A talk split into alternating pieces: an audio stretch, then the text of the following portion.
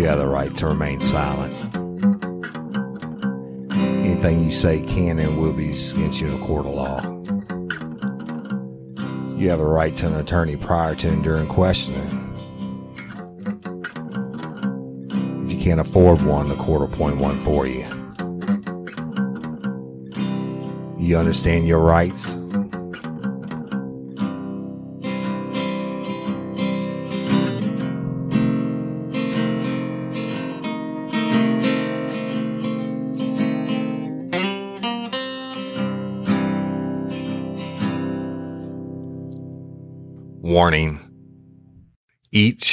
Episode of Real Life, Real Crime, the podcast will contain descriptions of acts of violence or of a sexual nature and are for people that are 18 years or older. Heed my warning, people. I do not get the facts of these cases off the internet or from some television show.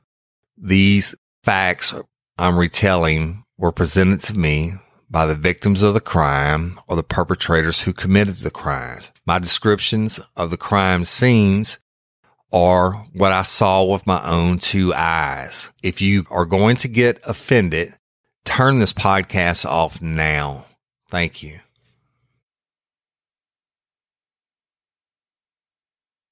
Hello, everybody. Welcome to this episode of Real Life, Real Crime, the podcast. As always, I'm your host, Woody Overton, and Jim, the Hitman Rathman, Jim is what he likes to call me. Y'all, um, we're on the private patron page that do so y'all can have some more access, uh, you know, bonus content for your patron members. Because we couldn't have run this investigation without you. But everybody else, you'll get to hear this tonight when it drops, and we are in person together, hmm which, which I like, is which is nice. It is always nice, A lot more of that to come in the future. Though. Right. That's right. We're just getting started, baby. But the, um, I'll turn that off. the, so y'all were, you know, we're unscripted. We're raw. How can they be posting on there? They shouldn't, they shouldn't be able to post. I don't think so. Hey, are y'all on the, uh, Michelle, y'all on the patron page? Are we on the right page? I guess so. You hit, you hit that Mhm. link? Okay. All right. So anyway, I guess people can make uh, post on it, but it doesn't matter. You're all good. patron members, but the everybody, um, we're doing a hotline episode means where we're going to answer your questions to the best of our ability on Courtney's case. Um, and there's a lot of them. So, but Yeah. we can't answer Hundreds. yeah, we can't answer everything naturally because of the sensitivity of the investigation. Jim, what do we want to say about where we're at now? Um, what do you think we can Um, say? What I'll say is that we've gotten some very good information that we've been working around the clock on. Uh, so when we said it was hot uh, a few weeks ago, um, it's a full inferno at this point. It's nuclear. Um, But we're just going to keep pressing on because there's still a lot of work to do. There's still a lot of ground to cover. Still a lot of following up to do as well. Um, I probably could work straight through for the next 72 hours on everything that I have without sleep. And I still don't think I would be caught up with it. Uh, but that's okay because that's what it takes and we're dedicated and that's what we do. yeah, I'm gonna tell But you. it's hot. tell you the give you an example. Um, Jim and I, and well now Detective Bradley, were calling each other at all hours of the night. Um, Jim was actually talking to a person, or has been well, many people, right? Many. coming in off the tip line, right? Many. So we're talking to many different people, but I, I'll just preface it with this: how investigations roll and they're fluid real time. The uh, he calls me the other night. I just gotten home, hadn't been home in forever. Thought I was going to get to spend the night at home with my wife and kids. And Jim calls me. Love you, Cindy, but no. Jim calls at like six something. My wife is just cooking dinner, and she comes in the room. She heard me on the phone, and she looked at me. She said, "You got to go." I said, "Yep." So I loaded up and went back to Alexandria in the middle of the night to get some juice and I mean, it's y'all. It's the way it goes sometimes, though. Um, you don't know when certain information is going to come in or when you're going to find it, but when you have it, you got to jump on it. It's not something you can wait because you may not get that opportunity again.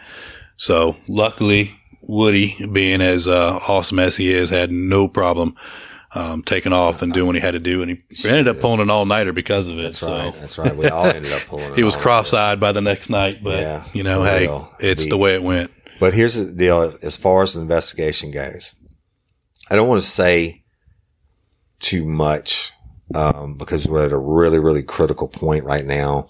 But I'm telling you, one thousand percent, it is nuclear. It is Oh, yeah. on fire.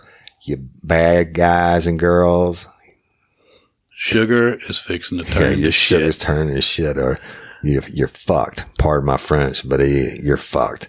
And we're coming for you, and you're gonna know it real soon. So we, we, can't say much more other than that. No, it's, than it's still it's still got a lot of groundwork to do, but it's moving in the right direction.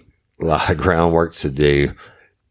hmm You know who you are, and we know who you are, and we're coming. But when we come, we're going to come correct, and you're not going to be able to get out of it. So that's that's it. Uh, but that by no means, lifers, uh, do not stop calling in your tips. No, I still need more info. Everything else, you can never have too much info. Mm-mm. And guess what? We still have to follow our other leads down, no matter Okay. what they are, and they come in. I was following them up since six this morning. Uh, got here and I was, I was on the phone the entire drive, just, uh, returning phone calls and getting new leads and new information and connecting dots. So that's what we do. We cross T's, we dot I's and we make sure our stuff is airtight. Right. And let me tell you this. If, if there were arrests made today in this case, we still wouldn't stop. Mm-mm. Okay. No matter if, if arrests get made right now, we're still not going to stop. We're not going to get off of it until we see it through. That's right. Period. And then by see it through, I mean, some of bitch standing in court, uh, and we get a guilty verdict. We have one question on here. Should we start off with this one? Okay. It's from Marlene.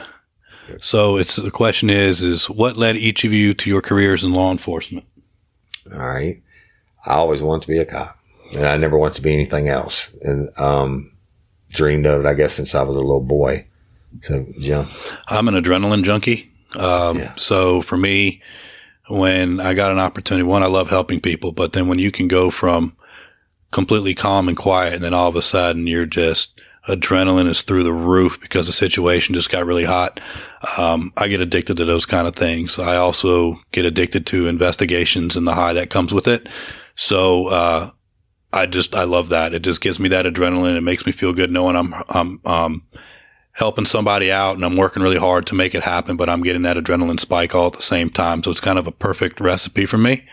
Uh, but I love it. I wouldn't want to do anything else. well, yeah, part of me wanting to be a cop is I didn't want to sit behind the same desk every day and do the same, punch the same clock, do the Mhm. same thing over and over again. And law enforcement is the greatest show on earth.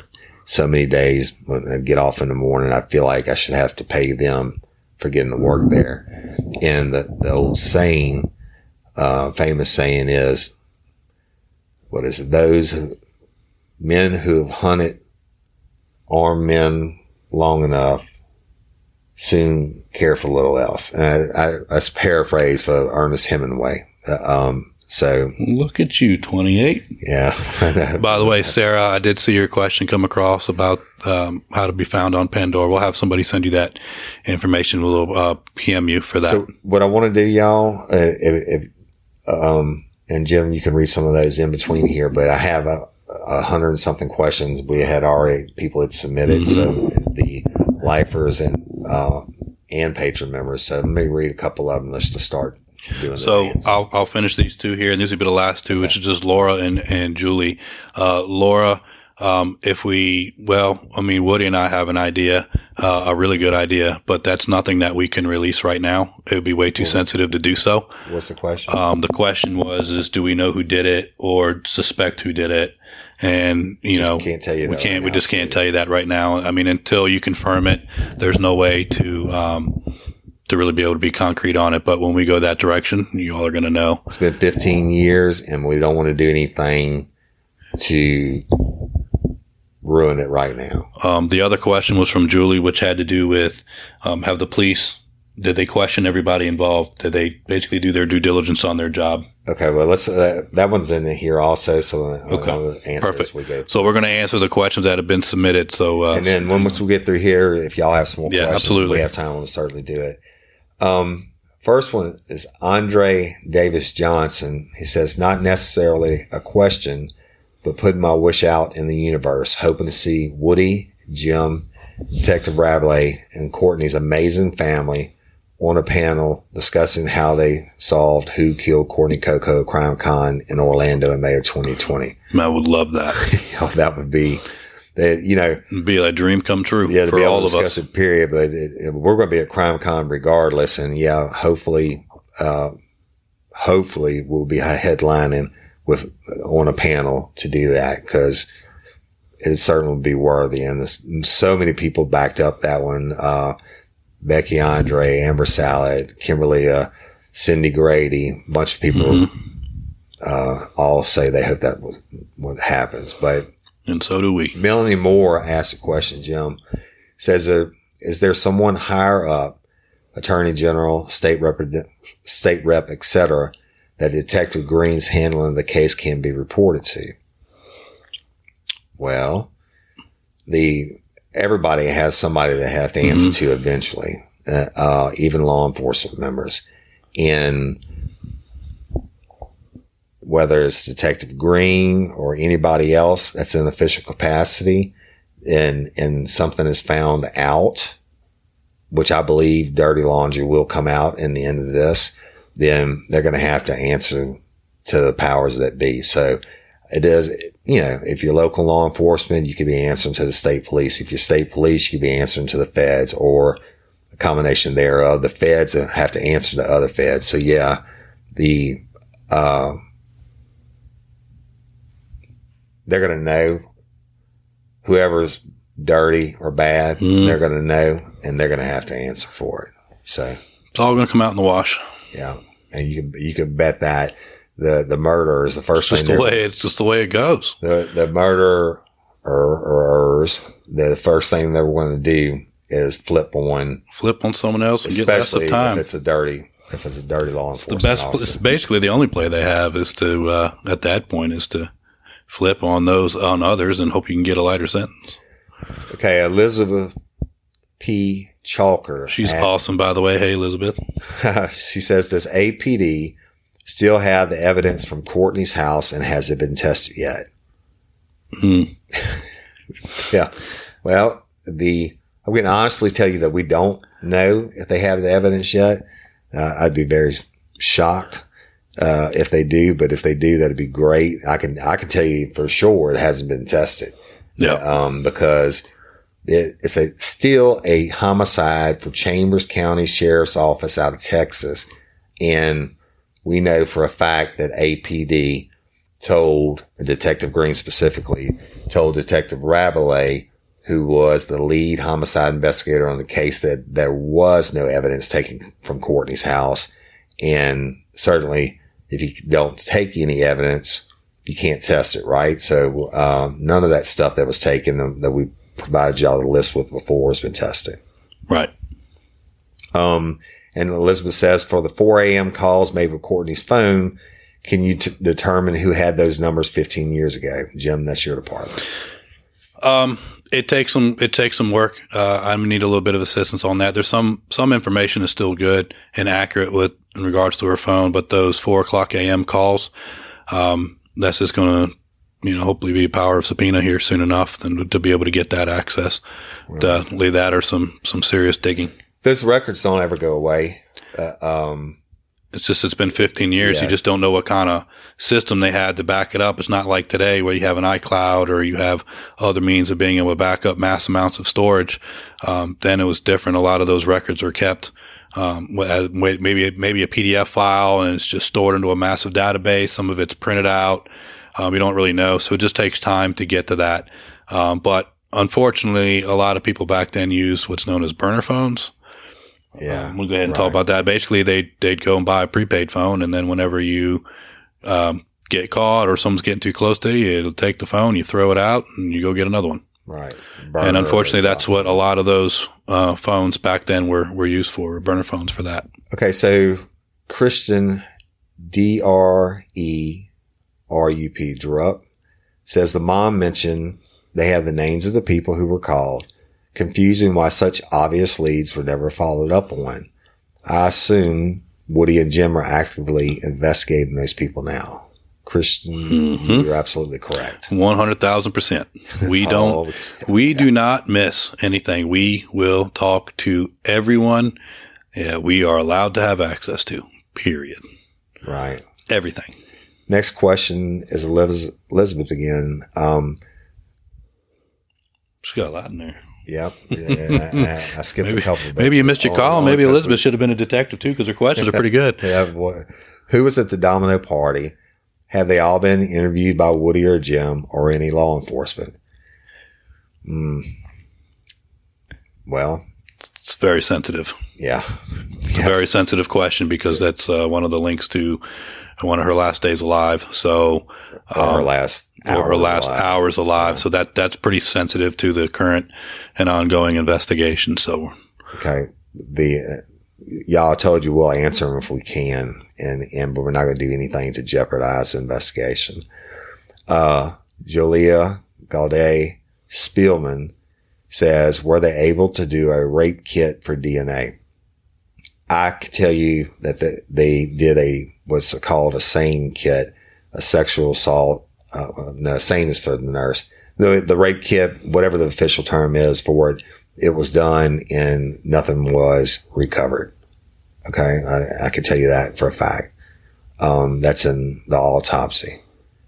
So uh, somebody, Elizabeth says, is Cedric Green originally from Alexandria area? I believe so. I assume sure. so. Yeah, I'm not sure. Uh, um, skip over a couple of So- these. Here's here's a question from Julie James on here. I'm going to Yeah. answer this real quick while you look. Um, the question is: is it also seems that, it also seems like the people who were found in their car could have been could have given tons of info.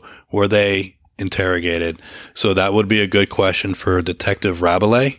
Uh, he's not with us. Um, I can actually But- answer it. yeah, it. Um, they arrested mhm. the, those people in the in the car and and basically the hood or the barrio in Houston, and uh, they had Courtney's car as what we call a crack loaner, and the meaning that people will go in stolen vehicles like that. And to get rid of them, they'll drop them in the hood and leave the keys in the car. And that the first person gets it, and they'll take it to a drug dealer and say, you know, give me five rocks and you can have this car. You can have the car for a week. and and and that is such a great way to destroy evidence um, and get the wrong people. But the people that were arrested in the car absolutely have nothing to do with Courtney's murder, other than they were found in her car. Okay, and that that they had some time in that car. I'm sure passed through many hands in the Mhm. hood. Yep. Detective Rabelais handled that, and he did a tremendous job with it. Um, so uh, you know, maybe we can ask him later on to speak to that further if needed. But uh, he did a he did an outstanding job on that years ago. Yeah, he had, Detective Rabelais a bomb. He is pretty damn good. Another question from um, Spielman said it was rumored at one time that Courtney was an informant for APD. Any truth to this? Uh, if yes, th- this could have led to her murder. Absolutely no truth to that. Zero, uh, Julia. She was never an informant for APD, period. Correct. Um, is it co- is it a common practice for law enforcement to slander victims amongst themselves the way Green spoke to Rabelais about Courtney? And if not, what could be his reason for calling her a crackhead to Rabelais? Wow. You want this one? You want me to get it? I, I mean, you can start it. So, you know, a lot of times in law enforcement, we you know they just they just speak the what they believe it could be or whatever. Um, I think you know I, I can tell you that Woody and I we try to handle things a lot differently than that. Try to keep everything professional. Um, I don't understand why. uh, he would turn around and make that comment um, to Detective Rabelais, maybe to I don't know. Obviously, to uh, from what we can gather at this point, it may be just to discourage him from continuing to investigate, as if her life didn't matter. That's the only weird thing that I can think of, just because I that's just not how you should handle it. Um, you have a deceased person, you have a family that's suffering, and at the end of the day, you got to handle that with respect and care. Uh, regardless of history, whether somebody was or was not involved with drugs or whatever their life choices were, it doesn't really make a difference. It's still a human being. Yeah, it's still somebody's family member. It's still somebody, somebody that's loved. Crackhead, so, which isn't true, um, by the way. It wasn't true and it's disrespectful and, uh, you know, yeah, another shame on you. Calls, but, uh, uh, been sitting in the Texas office, get a call from another mm-hmm. agency saying, well, one that comes to mind, they said that um, an anhydrous ammonia plant had blown up in Washington Parish. They were stealing ammonia for meth, and they got a plate leaving the scene, and it came back to one of our girls, and she was a frequent flyer. She was mm-hmm. a meth head when you're, but I didn't say, well, she's a meth head. Da da da. I did say, yeah, uh, yeah, we know her, and you know what happened. They said that, and I said, okay, yeah, but it, I didn't slander. Well, why? I, I don't know why the hell you do that. uh, the, you know, it's irrelevant. It doesn't matter. Yeah. I mean, human being. So I don't know, but, um, let's see if I can read this one. Okay. Penny T. Smith says, okay, once Woody and Jim and Rabelais have finished their investigation and have exalted all avenues, how are you guys going to obtain evidence from APD to be tested for DNA since you guys are no longer law enforcement? Because I assume that the DNA will play a large role in solving this. Just ask them because of the chain of custody. It could not be released to y'all because you're no longer police. Am I right? And also, with another, will another agency step in to make arrests if by chance law enforcement is connected to her murder? Okay. You are a million percent correct, Penny, mm-hmm. that when we are not long, law enforcement any longer. Which sucks. Uh, yeah. right now, I wish I was. Excuse me. but the, the, and so we personally will not be getting any evidence to send to DNA labs, et cetera. But I can promise you this. Uh, when it reaches that point in the investigation, another agency will be stepping in. And I'm not telling you that it hadn't already reached that point, but when it reaches that point, another agency will be stepping in to do their due diligence. We're going to take it as far as we can take it and certainly turn over anything to the proper authorities that to move the investigation forward. And, uh, yes, I, I would, well, I can't say yes. And I want to assume that another agency will step in. I can tell you this. If I'm not giving, we're not giving our information to APD uh, um, no, definitely not. If we're going to give it to someone, it's going to be to a higher. It's going to be to a, a higher authority. Higher authority that we know that has the money and has any, the means to be able to investigate what needs to be investigated. The experience, mm-hmm. the integrity. Yep. Uh, uh, so it won't be any question about somebody's trying to cover for somebody they worked with or anything like that. Yeah, sure. And what they hey, they may they may go back down and get APD to work with them, et cetera. Who knows? I, it, but you better believe we're not putting all this work in. So somebody, uh, that doesn't know what they're doing or doesn't have the integrity to close this investigation out, uh, uh, will do it. We have enough law enforcement connections out there to where we can, we can hand deliver a package absolutely and uh, feel comfortable and confident that it'll be followed up on and it'll be worked from that point on. So uh, we're not stupid. We're not going to deliver it, to, uh, we, just like in our careers, mm-hmm. we're not going to deliver junk. Nope. Right? It's going to be on a silver platter. And then they, certainly that, uh, they're going to have to, you know, accept it, follow up on things and, and do what they do. And Penny, thank you for that. Cause I, I see I told you here I will personally answer this question on Friday. So thanks. Um, Woodrow. Okay. Tina Nally Pennington says, how did her car get to Winnie and when and how was it found? Mm, well, it's a little, it's a Tina, little. Tina, somebody drove it there, but no, not trying to make light of it. Uh, the perpetrator or perpetrators drove the vehicle there and they, they dumped Courtney and Winnie. And the car was found sometime later and people were arrested in it uh, in Houston, Texas. That's about all we can really say about that right now. And Chris Strupp says, yeah, where's, where was the car found? It, it was found Houston. in Houston. Yeah, y'all, that information is on that uh, private patron page in uh, scan that in. So if you think, want to go uh, there and look at it, right? think Detective Rabelais say Fifth Ward of Houston, yeah, which right. is pretty pretty bad area, right. or really rough, if you will. All right.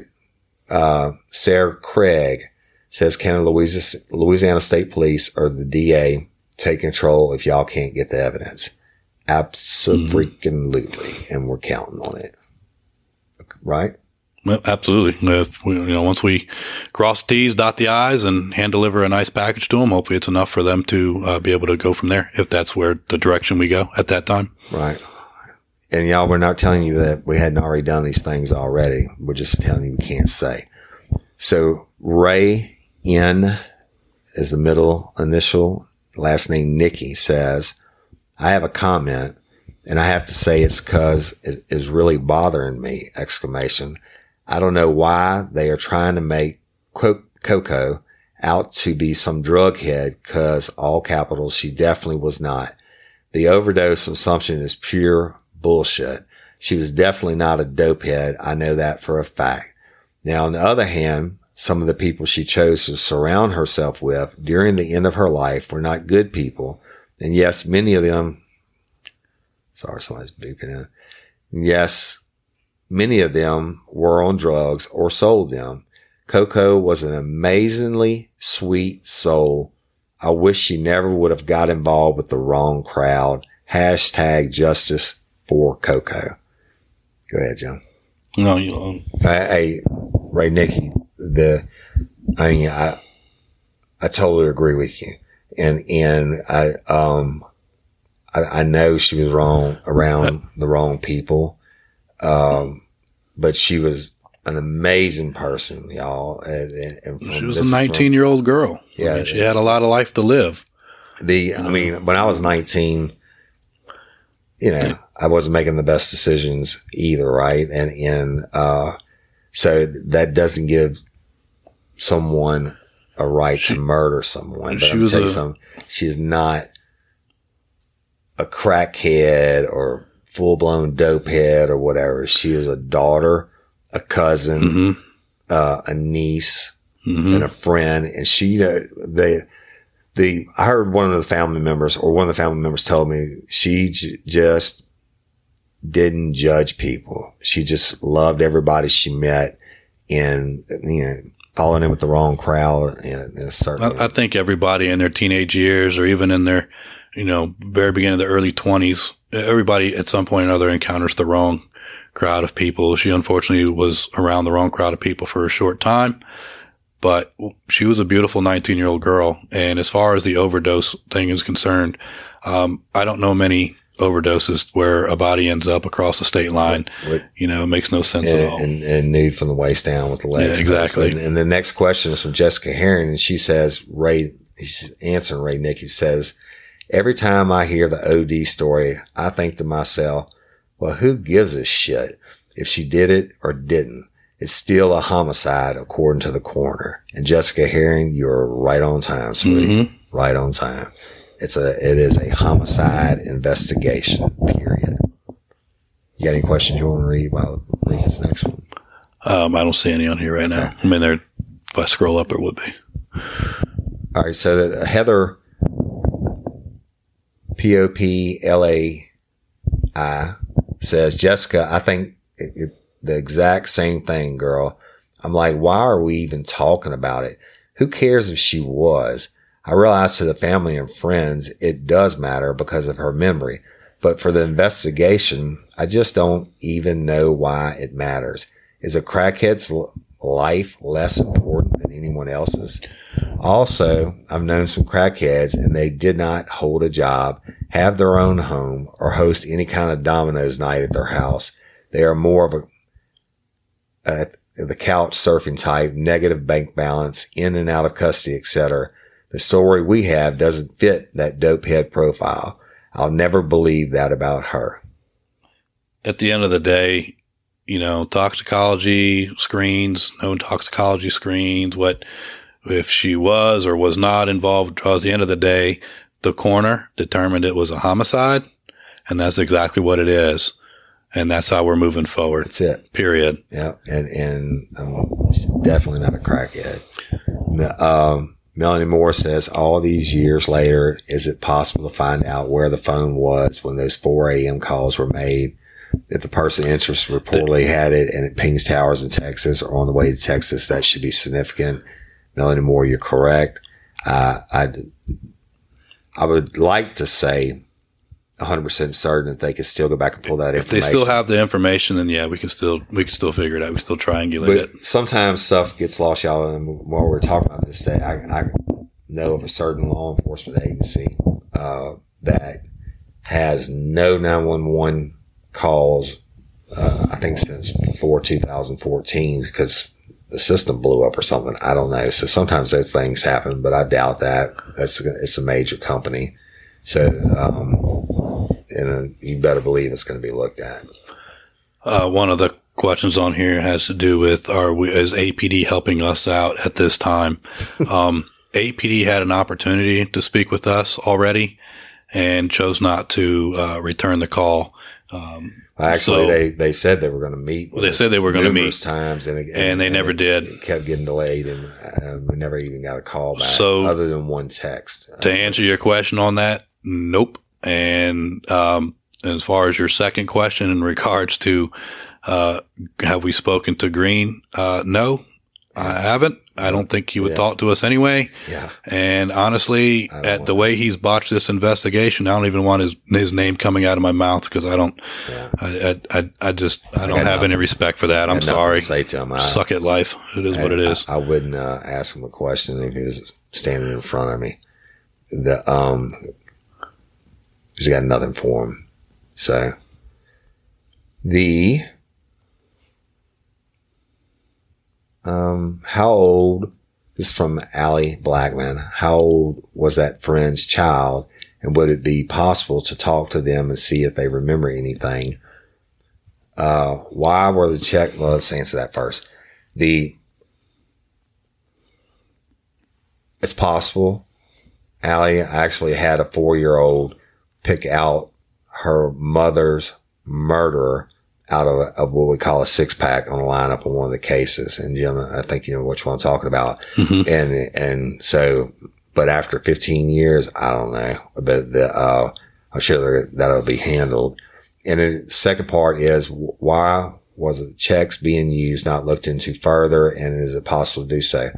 The checks, y'all, if you don't know about it and you hadn't seen it in the patron page because we hadn't discussed it, um, I think about a year after Courtney's murder, some checks were written off her account in Houston to pay some electricity bills. And, um, fortunately, the, unfortunately, the electricity company just wrote it off because it's cheaper. I think it was $600 or Yeah, it's something like that. cheaper to write it off than to go through off, litigation or on the it. bank wrote it off and then to try to dig into it. But certainly Detective Rabelais and them looked into it and it, nothing there. Uh, the, the, the, the people, um, those people had nothing to do with the direct murder of Courtney. Now you remember her car was in the hood in, in that area, Texas for you know, like a week. So, you know, all right. Um,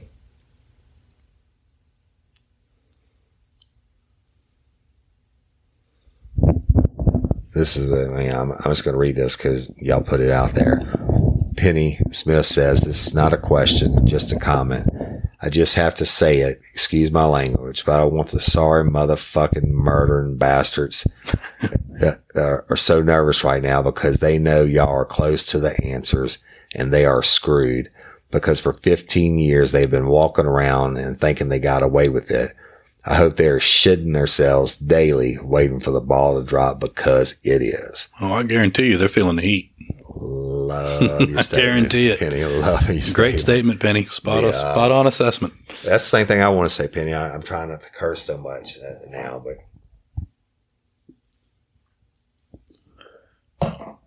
I want them to be afraid, just like you. I want them. I want them to finally, after 15 years, to be looking over their shoulder, uh, waiting for their door to get kicked in, waiting for the cuffs to go on. That uh, I'm. Just, I guess I'm a kind of. I mean, angry. I just want Um, retribution, and I want them to sweat, man. And um, they're not going to get away with it. Period. Tori had a good question on here. It says, on the way to Texas, would they, would the perps had have a chance to stop for gas at some point, possibly caught on camera? Um, I would assume yes at some point, but we're talking 15 years ago. So, um, the most of those back then either had a videotape that would record or they had a digital recorder when they were first coming out, which would only, um, record for probably about 15 to maybe 30 days before it re- they- they all- re-recorded over itself. So it's an extremely small chance um, that anybody would have a tape back at that time. As far as I know, uh, there hasn't been any tapes collected. Right. So, um, and, and, you know, it's about it's something dro- we would have followed up on 15 years ago if we were on this case without a doubt. Sure. and and I drove that route, y'all, the, Mhm. the last week from Detective Bradley's house to Alexandria. You could probably make it on a tank of gas, but there's no way in hell there's going to be a videotape or anything after 15 years. We can't. I mean, we worked murder in Popeyes, and the, and the cameras didn't even work. But, yeah. And that most was as, as it happened. Right. Most most uh, convenience stores cameras, even to this day, don't even work. And then if they do work, they loop over after the longest one I've seen is 29 days, and they automatically re-record over it. Even on the digital stuff, they don't, Correct. they don't have the spa- uh, space to store it. Penny, we curse a lot too. So Candy, Ducote, P O S P I S I L. Candy as was the actual cause of death ever mentioned in the candy on the autopsy report. Uh, Mandy DICUS backs her up and says, right, I don't think I ever heard on the podcast what the coroner stated the cause of death was. My husband Googled it and said strangulation. Can you please give more t- details about the coroner's full report? Sure. I'm going to do that. It's also on the patron page with the full autopsy is on there. Um, the cause of death is officially listed as a homicide, which means an illegal taking of Courtney's life. The, as far as being able to give the actual determination, couldn't do it. The, um, it's, it's suspected it may have been asphyxiation, Mhm. smothering, um, the, you can, you can choke somebody to death without breaking the, the bone in the neck that's so sensitive. Her bone was not broken. Uh, so uh they were thinking that it was asphyxiation, but couldn't, couldn't prove it 100%. She had been down or down. She had,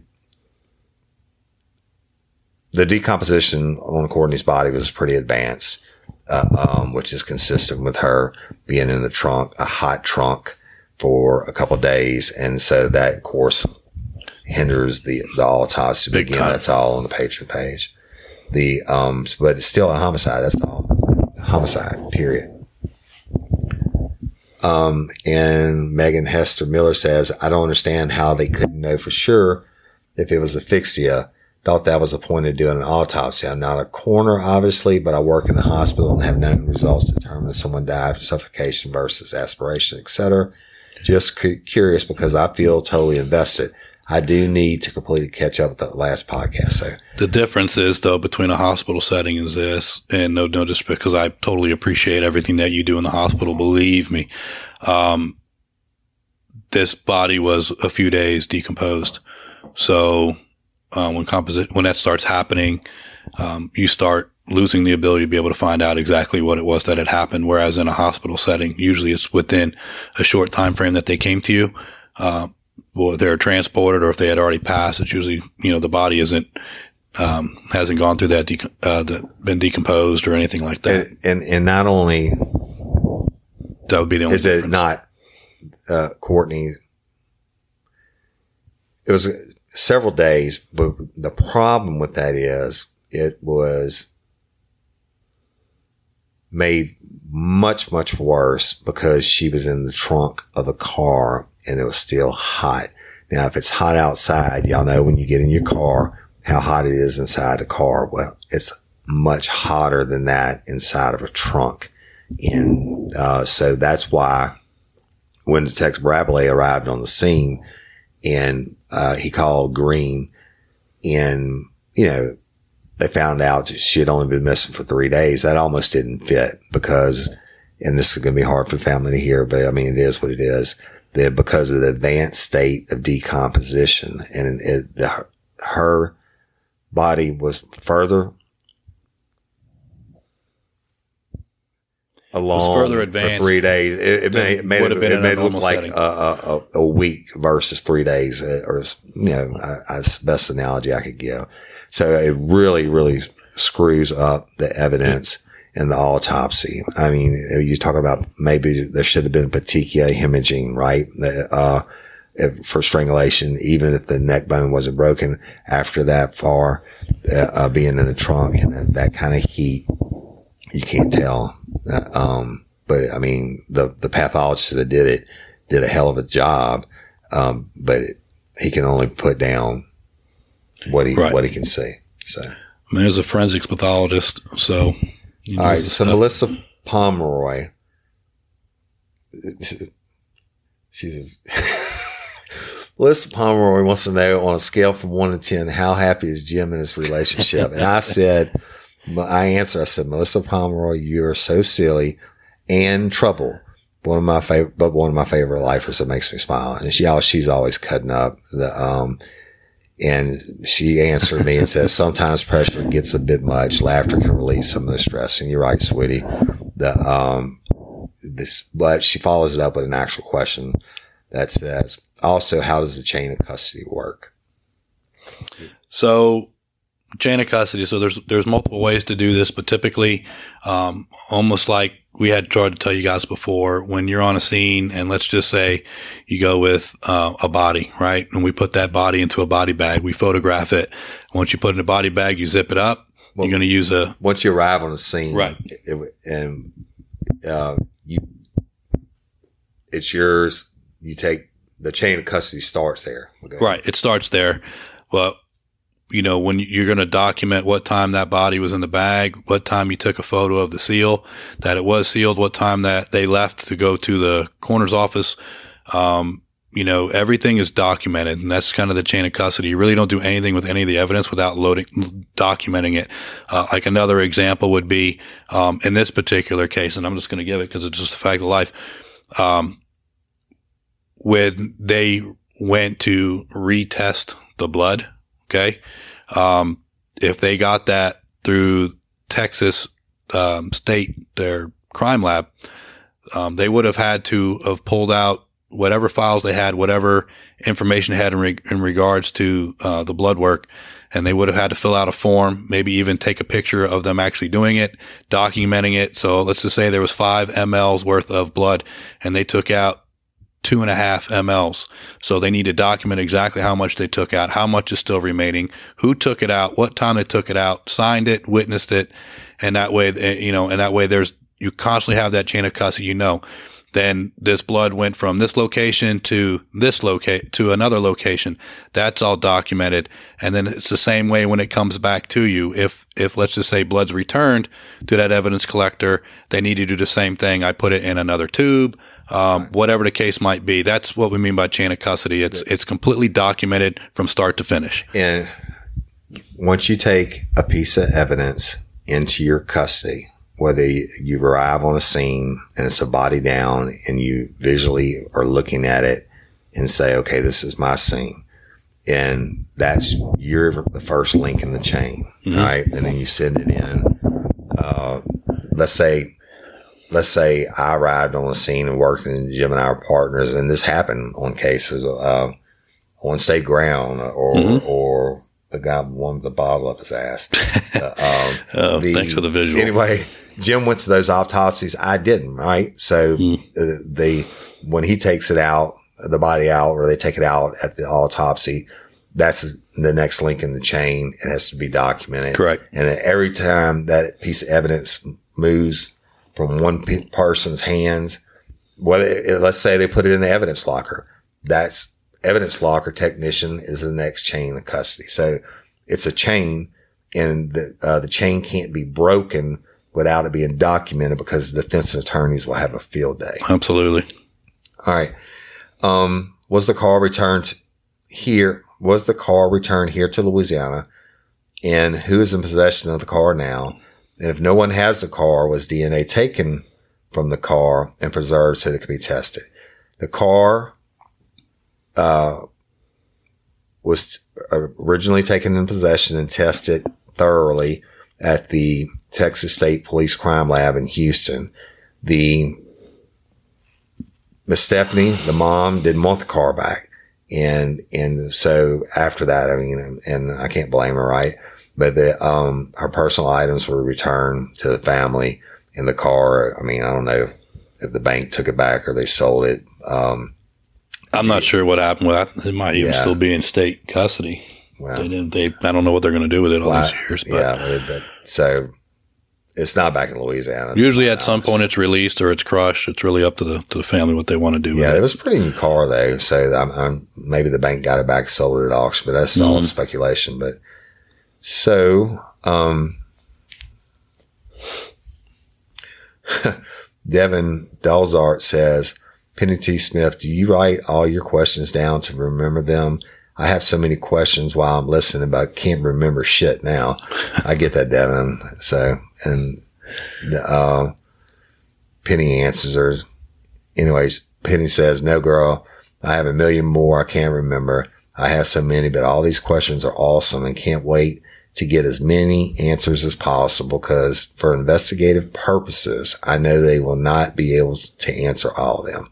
correct. You're right. And thank y'all for the questions. They are awesome.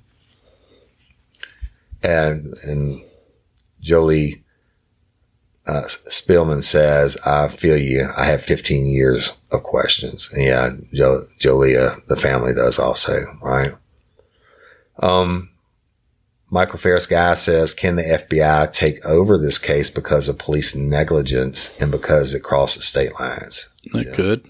They could if we took the package to them and asked them to look into it, and that's something that they wanted to do. Uh, they absolutely could if they wanted to. They're the feds. and, and we're not telling y'all that we haven't done that already. Okay. Uh, so Kelly McComber says the same thing. This is my question too. Cross the state lines. Um, seems like it's been established, et cetera. And Casey Allgood follows that up about crossing state lines. All right. So let's see. Beverly Jimison Mooney says, I'm glad I waited. Y'all are all asking the same things I was going to ask in the podcast before the first one. Woody said something about someone else being a cold case that tied into this one possibly. They mm-hmm. ran in the same group, etc. Anything become of that one? And will it help this case to be solved? That is a really good question. Really good question. Um, Jim, So that particular case you're talking about has come up numerous times throughout this. Um, I think there's some similarities and there's some links, uh, but I I'm going to go out and say that I, I believe that I don't think the two are actually connected. Um, the I can tell you this, Courtney, they were so such close friends that Courtney had her obituary, the, the other lady's obituary, in the trunk of her car, cut out. There's newspapers back then, right? So, um, and they were like a month and a half uh, between the deaths, and the other girl was dumped off the side. it was about six weeks at, at most Yeah, between the right. Two. and they were friends. the- They- the- we Jim's had gotten information. We talked to people that saw them together and uh, Right. numerous places, et cetera. So there's always a possibility, but um, I think in this particular case, I I just don't think that there's an actual link. I'm not saying that 100% certainty that there isn't, but from what we've been able to gather at this point, um, but the information that has come in on the other case has been very interesting and documented very well. And that's something that we're just, we're going to keep an eye on as Yeah, well. that's- But I we did get some good information on that and Right. um, Yeah, absolutely. we will get there. And next one's Ray Nick says, I wish someone could or would organize something here local in Alexandria in remembrance of Coco. The turnout, I believe, would be tremendous and might give this more coverage. Just a thought. I'm stuck in the hospital at the moment, 36 weeks pregnant with blood pressure issues, bedbound. So I have been reading all day and trying to think of ways to honor Coco and her amazing family and make sure the word gets out to locals. Woody and Jim Rappin RLC are doing fantastic work. Can't wear, can't wait to wear my pink for Coco Friday. Okay. Well, first of all, Ray, we, we certainly wish you good health and, um, with the pregnancy and everything, right? And the, they just had a, a, a vigil for, uh, the, I think it's called the National Day of Remembrance, et cetera, uh, like two weeks ago when I was in Alexandria and Courtney's mom actually organizes the whole thing. Um, but I'm hoping that, I'm hoping that one day soon we'll get, you know, we'll be able to do something. Um, how should I say it? Something. Uh, uh, I'm, you know what? I'm hoping this case is going to be solved one day soon, and then we'll we'll certainly do something big. Oh, yeah. and and uh, you better believe there'll be coverage. But um, anyway, thanks for saying we're doing a good job. We appreciate you, and we're wearing Jim's wearing his pink, and I'm wearing my red. That's right. And a lot of lifers posted that today, y'all, and we appreciate that y'all wearing it for Courtney. All right. That's another question. Well, I, I need to read this. Karen uh, Lieber says the timeline is my main confusion. I want much more info about those 4 a.m. calls. What proof do we have that the PO, the person of interest, really made those calls except the unreliable word of Detective Green? Can we get info on the location? Can we find out whose numbers were called? Do we think the person of interest and Courtney were together at 4 a.m.? Was the phone found in Courtney's house? How can you get a DNA test at cigarette butts, beer cans, dominoes, et cetera, assuming, assuming they still have them without links to the PD? I think we're pretty much already covered all that, y'all.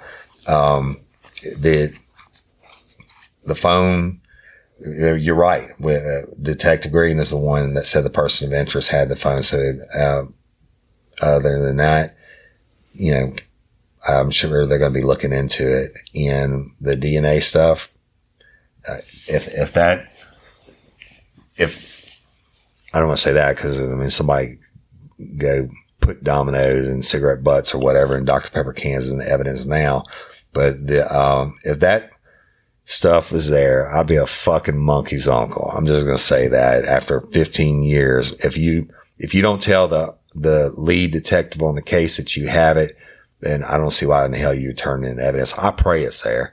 I really do. I pray they took a videotape of that crime scene when they worked I it. wish. And I pray that's there. And I pray that anybody that had ill will or negligence or whatever you want to call it that doesn't have access to destroy it, but we've gotten some information that is, Oh, yeah. probably otherwise. Absolutely.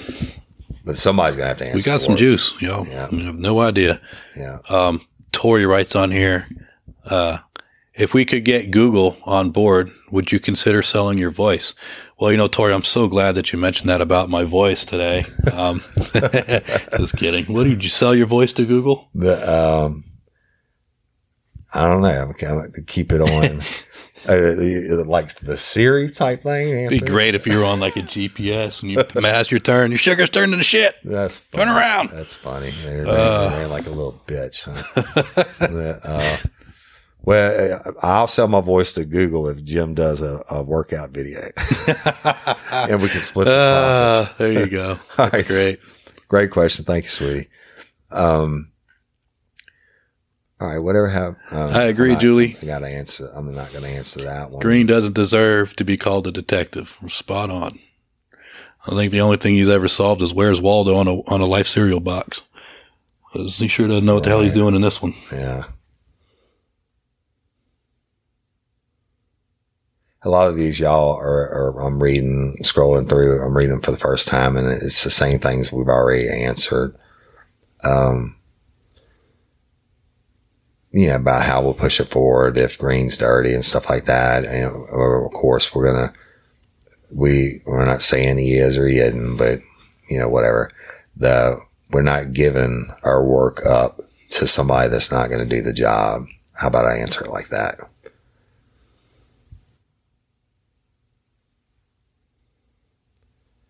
Um, some of these I just can't answer. Some of them are sensitive in nature, so it's not that we. I mean, trust me. At, one, at some point, we'd love to be able to answer everything, but right now, there's a lot of information, a lot of questions that have come in that are just super Right. sensitive. So you guys are thinking on the right on the right path, but uh, Yeah, one day we will confirm it. be able to answer everything. And we'll- Amy, those those questions are good, but they're pretty close. Okay. This one says it was mentioned there was no trauma to the victim's body. This means she was not sexually assaulted despite the lack of clothing position of legs. Um, no evidence. You're right. No evidence of her being sexually assaulted. The lack of clothing and position of legs. There's a couple of different theories on that. Mhm. Um, and from degrading her, uh, for shock value uh, to hurt the family, which certainly it does every day, to leaving messages to other people or whatever, but can't really speculate it. Uh, but I can tell you that the autopsy says she was not sexually assaulted. Avery Thiel says, is Cedric Green now APD's deputy chief? If he is, Lord have mercy. I agree, Avery. Yeah, we agree. I we think- won't speak to his current position. Yeah, exactly. Um, Oh man. Um, Angela Stroud, since her case is opened back up, who is handling it? Is it still with APD only or as RPSO officially taken it over? All I can tell you about those two, uh, Angel is that we know on RPSO website her case was taken from being listed as cold to active current investigation. So I would assume that RPSO is doing something since they moved to that position. But I, I can I can tell you that the they're not well. I can't tell you that. At the end of the day, there's three people working on it: Woody, myself, and Detective Rabelais. That you can guarantee. Anything outside of that, no Yeah. clue, Yeah. except for what we do with it. And, uh, or yeah, and we can't tell you about that. So, um, when is Friday? When in, when Friday is the hotline ep- hotline episode? Elizabeth would be as soon as I can get home and get my wife to put it on the um, Libsyn. And great, great, blah blah blah. Um, all right, Melissa Love, Woody and Jim, what advice would you give a young person aspiring to be in law enforcement during this time of distrust against law enforcement officers? Shit. Mm. It's a good question. Uh, you know, I think if you if you believe in something and you have it in your heart, you go for it, and you know you go into it with the idea of being able to to help your community. I mean, that's what people get into this for.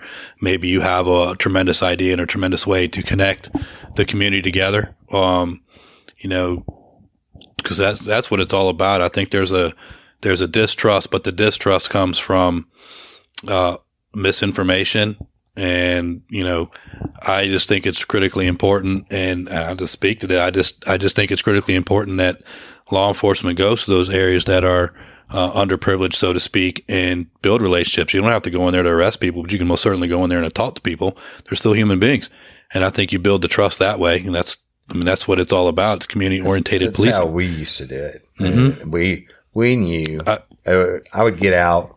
Mean, I'm talking about in uniform patrol, then the detectives also. But I would get out uh, in certain problem areas Mm-hmm. and literally get out if they had a, a bonfire going, uh, uh, hanging around the trash barrel. Well, I'd get out and go go hang out and talk. absolutely They knew that I wasn't going to do. Now I probably arrested half of them. Sometimes when you get out to go walk up, half of them take off running. You know, and that's okay too. But the they knew I wasn't going to harass them for uh, There's- no reason. there's there's two. I'll, I'll keep it. I'll keep it short. Um, to answer your question, finalize it. If you believe it in your heart and you and you feel that something you want to do, you absolutely go for it and you fulfill those dreams and you come up with a way to inspire others to to do what you do and find that missing link and bring the community together. Two stories real quick on what I was talking about earlier. Um, when it comes to you know policing up your community, but treating people fairly and right. I used to patrol in a really bad area and I would go in there and, um, I would always, I don't know, I like to eat, so it is what it is. But I knew if I was going to go through there, I knew this one guy was always working outside and he was always busting his butt. So I used to bring cheeseburgers and, uh, I would literally just pull up and he and I would eat a cheeseburger too and just talk. We didn't talk Right. anything at all about my job whatsoever or his. We just had conversations. Right. And every time I went rolling through there, he'd wave to me. I'd wave to him. I'd say hello and we built a relationship. Well, sure enough, one day there was a really bad crime that happened. Who do you think gave me the information? Because he trusted me. That's right. Where you don't typically get information in there, but he believed in me. He knew I would do it right. And I did. And that's what it's all about. You know, um, another guy that I dealt with all the time would always run from other law enforcement. He probably ran from you one sometime or another. He always had owed back child support. And it, and it wasn't that he didn't make the efforts. He had to work jobs to, for cash. He would pay what he could. So if he owed 500, but could only pay 300, he'd pay his 300 but now he's two hundred dollars on the hole, and so eventually a warrant would get cut for him, and you know he'd have to go to jail. Well, I used to talk to him like a human being all the time. So when he saw me come through and he knew, he didn't run from me. He literally was like, "Mr. Jim, I really I, another one. I got to go back again." Uh, yeah, you know, and and he'd let me put the handcuffs on him. Didn't fight, didn't resist. We talked the whole way there. He guy would get out. He'd bust his butt to try to get caught up on that child support again. Um, you know, it's just an unfortunate situation for him, but he didn't run. He didn't fight. Right. It's all about building that trust and building that relationship. Yeah, and, and I, I've had people um, from the uniform patrol days when we had murders down in certain areas. One time we actually arrested the wrong guy uh, off eyewitness testimony, and another one, the people who I was cool with, and I'd arrest him for it, but Mhm. I treat him professional and we were cool. Most people, most of the people I arrested and take to jail, by the time I get done booking them, they tell me thank you, and we're shaking Mhm. hands, right? I mean, you don't have to uh, beat on everybody. The um, but anyway, we got a call in from a guy that I arrested, and he said, "Hey, he, they used to call me the Wolf on the street." And he said, "Wolf, you need to come down here. I need to talk to you." And uh, so I went down. And he said, "Hey, you got the wrong dude." He said, "You need to go talk to this guy because he's been crying the whole time since it happened, et cetera." And he was right. Brought him in for a polygraph and got the confession, and we had, we had to let the other guy go. Mhm. So, I mean, it's good and bad in every profession, y'all. Young guys out there, I don't know how the hell you do it. The difference between what uh, today and back then is everybody has a camera nowadays, and and like Jim said, it's the videos that come out of the beatings and stuff like that. They're they're a lot of the time they're cut down, and you don't get to see the whole the whole thing that yeah, you don't get to see the five, six minutes before it. I, I get called. I'm a, I'm certified as an expert witness in federal court in law enforcement matters, and I've been called in on several of these national wide cases where the police allegedly used too much force, et cetera. And, and, you know, if they don't have the whole video, they just want to show me the tech. I won't even, I won't even go. I don't care how much money they pay me. I want to see the whole thing. And, but I mean, it's an honorable profession and you really have to have some balls to do it nowadays. Mhm. And, uh, and it's unfortunate the culture is the way that it is, but it's, Good people it's try that because the media portrays it that way. Follow your dreams. So you got any questions on there? I'm Um, there's one here for you. Uh, let's see. How did you end up on Courtney's case? Like someone told um, Courtney's mom about y'all. The, I had a, um, a friend through Facebook a couple years ago, and she knew that I retired from law enforcement, and she knew about my career, and she's actually a family member and um, of Courtney's, and she told Miss Stephanie about me the, uh, a couple years ago, and, and Miss Stephanie called and we talked about it, and I said, you know what, next time I'm swinging through Alexandria, I'll stop by and read the case file or get the case file and read it And that's when she went in and told uh, Detective Isles that she was going to bring me in on the case, and they talked her out of it. And that's sh- shortly thereafter the the blood allegedly was retested, whatever. The second toxicology and all that comes out, but that's how uh, um, a family friend, uh, a relative of Courtney's and Stephanie's had reached out to me and told me about the case, and then she put me in touch with Miss Stephanie.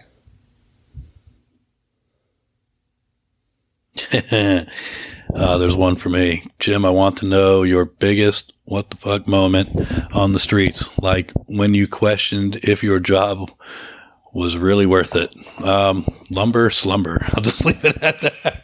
I mean, that's just one of those that's where you're like, what? Honestly, though, on the street, I've come across so many different things. Um, I've had some people try to stab me. I've had a guy on a traffic stop go to pull a gun out of his, uh, out of his sweater, um, which I didn't even realize that until after. Uh, so I made a traffic stop this one time and there was a bunch of robberies that were going on at night at the convenience stores. Um, not in our area, but a little bit more west of us there in the Baton Rouge city limits. And uh, I stopped this car. It came out of the bad area. Um, and it was just one of those moments where you start talking to the driver who was like, literally, the guy was like six, six. Um, and the hair in the back of your neck stands up because the radios weren't working too well at that point. Nobody was coming to back me up on that. And the conversation wasn't going well. I mean, I just, I just knew it was going to go south very quickly and the strengths are in numbers. And sometimes in law enforcement, you know, you feel like you can handle everything, but you got to be smart. And that was just one of those times where I just, you know, that the traffic stop wasn't necessarily worth it.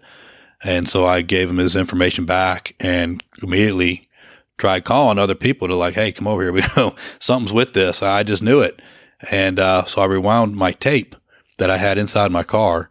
And right at the time I was handing him his driver's license back the passenger got out, um, literally pulled a gun out of his uh, front sweater pocket, pulled it out, started coming down with it like this, saw that I was giving the driver's license back, pulled it back, stuffed it back into a sweater, and they took off to Baton Rouge and they ended up being the robbery suspects.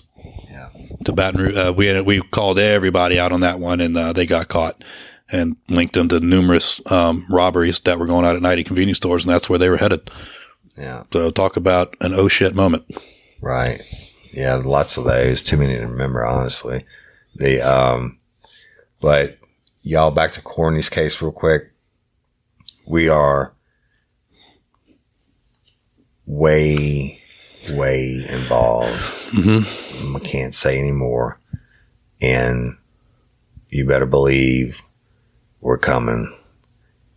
And you better believe we're not putting in all this hard work and effort and time away from our families and everything else to give it up to somebody that's not going to take care of it. Okay. And that's all we can say about that. And when we do that, or if it's been done already or whatever, those people have to have time to do their due diligence and catch up mm-hmm. and work it and it's just the way that it is. So, but you know, keep the tips coming in, uh, the calls, the support, share it outside the page. And, you know, again, patron members, thank you so much. And thank uh, you very much. Any supporters. Uh, I really love all y'all. And, and, and I, I think one of the things, uh, I'm not going to go back in that. Patreon is necessary, y'all. It's absolutely necessary to I mean, not even take defer a tenth of the cost for what we got going on. All right. But it, it certainly helps and we appreciate it. Yeah. Thank you guys very much. Keep, keep on sending in your information. Keep sharing Courtney's story. Um, keep doing everything that you're doing, but we love and appreciate all the support and the wonderful message we get. And, uh, we're going to keep working our butts off. You can guarantee that. And we're going to, we're going to find the answers a lot of stuff's been uncovered at this point, and when I said it, it's it's all it's an inferno right now from what it was just a few weeks ago. Um, people are are they're going to be feeling it real soon. Yeah, for real. So, um, y'all, this is time for the podcaster talk, I guess. If you would please go to iTunes, leave us a review Um, continue to like and share our real life, real crime friends, fans and crew page has blown up. I've never seen anything like it. Uh, Crazy. 800 new members yesterday or something, or I, I don't know how. Crazy, but we love it. So let's keep. Oh yeah, going. yeah, you love it. Uh, that- that- I'm, I'm, I'm, doing the podcaster thing now. So I'm trying to say, y'all go to that page. You know? I'm gonna be honest with you. I haven't been to my regular Facebook page in like a month and a half because all I do is go check the crew page because that's where it's all at. Even the regular real life real crime page, I think I may have been there once in a month because I'm going to the uh, crew page and I try to answer. I try to answer every post that I can that y'all make or question that you answer, at least give you a thank you comment, et cetera. And I know Jim's doing the same thing. Uh, but y'all, that page has just a wealth of information and our viewers and, and the dream team moderators. Oh my God. Y'all know we love you. But, if you're not a member of the page, and I know a lot of you aren't, even the patron members I've seen, um, a lot of them become patron, but they're not in the crew page. So I don't know how Right. we can address that. link other both of to them talk to y'all about it now. Go check it out. We have stuff like Karen Ortolano, who's a, who's just like a research genius, posts something Hi, interesting about um, true crime every day, and then every all the interaction uh, with the crew members and the lifers and stuff. If you if you're not a member of the page, go join it, and then ask other people to join it because if you're not a member of the page, you're missing out. And then of course we have the Lagniappe page, which it's up in the hundreds now, and that's where um, lifers can go to post stuff that's not directly related to the cases. Like we have everything from a cookbook going on to we swap beers and hot sauces and Mhm. uh, Dave McKinnon is a lifer. He, he put, um, It's hilarious. he is fun. he, uh, he posts some videos and stuff on there. Like last night, he put he put on Bad Boys, right? But there's a, there's a place for that, and I think that Dave understands it. That's, that's what the Lagniappe page for. And Lagniappe is a Cajun word meaning something extra, free, or bonus. So anything all you lifers have that you want to do outside that's not true crime related, yeah, you if you you got something you make and you want to sell it or whatever, go put it on there. We don't we don't care. That's your Share it. page too. Absolutely. Um, you're, you're a lifer, and we love you and we appreciate you. Um, so just continue to like us and share us and and support where you can, and continue to call the hotline. I don't have the number. I know it's on the website. The um, but that's it. I guess we're going to wrap it up with this. Yeah. Well, hey, like we appreciate you very much. Thanks for watching. Thanks for listening. Thank you for all the tips and all the information. Stay tuned. It's getting hot. It's getting hot. It's getting hot. the, uh, Bring y'all some some good info next week, hopefully. yeah. Oh man. Some updates. They, um, love and appreciate each and every one of y'all. And I'm Woody Overton. I'm Jim Rathman. And it's Been a pleasure. ne- next time or ever, don't let us catch you down on murder. Bye. Peace.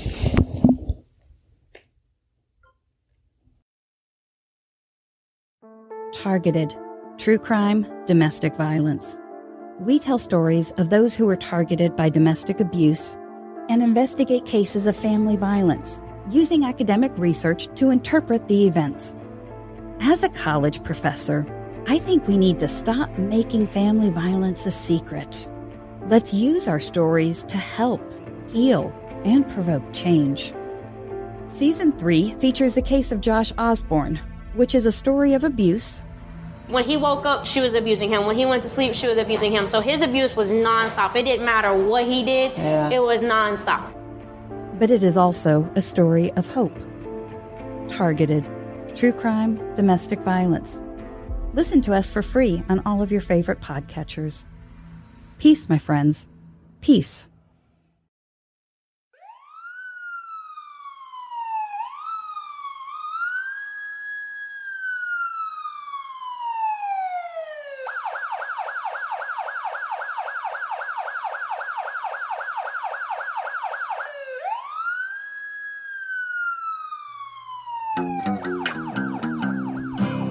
Right to remain silent.